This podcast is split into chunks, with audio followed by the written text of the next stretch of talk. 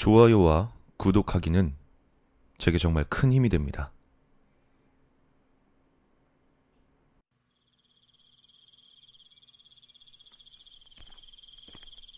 내가 사는 지역은 너무 시골이라 학교를 가려면 한참을 산을 넘고 대나무 숲을 지나야 도착할 수 있었다.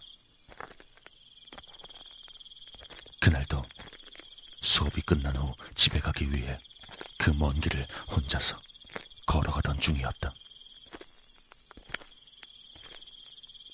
밤이 어두워서 그런지 길엔 개미 한 마리 보이지 않아 누구라도 좋으니 사람이 있었으면 좋겠다고 생각을 했다.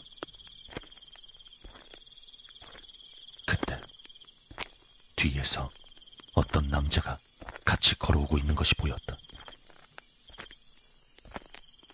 뒤를 힐끔 돌아보니 체구가 아주 마른 중년의 남성이었는데 딱히 위협적이지도 않았고 어두운 길을 혼자 가기 무섭던 참이라 괜시리 마음이 놓였다. 그때 그 남자가 뭐라고 중얼거리기 시작했다. 있네. 있네야. 있네.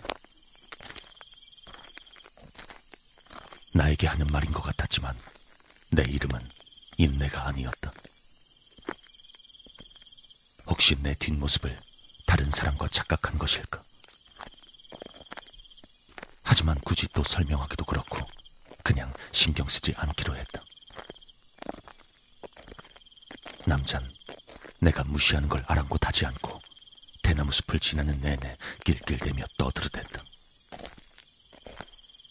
인내야.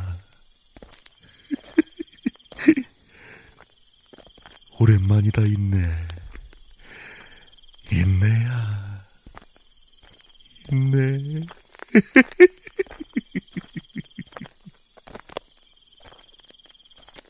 난 계속 못 들은 척하고 바삐 걸었다.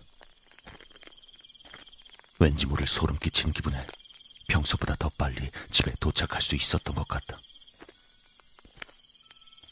어느 순간 그 남잔 보이지 않았기에 내심 안도하며 들어가자 가족들이 날 맞아 주었다. 혼자 걸어오기 적적했겠구나. 아빠한테 전화라도 하지 그랬어. 그래, 무섭진 않았고. 무섭긴요, 뭘. 오늘은 어떤 아저씨랑 같이 걸어왔어요. 근데 그 아저씨가 날 다른 사람이랑 착각했나 봐요. 왜? 뭐라고 하든? 아니, 뭐, 걸어오는 내내 내 뒤에서 인내야, 인내야 그러잖아. 내 이름은 인내가 아닌데. 그러자 갑자기 가족들의 표정이 굳어졌다. 뭐야, 다들. 갑자기 표정들이 왜 그래요? 뒤에서 인내라고 불렀다고. 너 다시는 그 길로 다니지 말거라.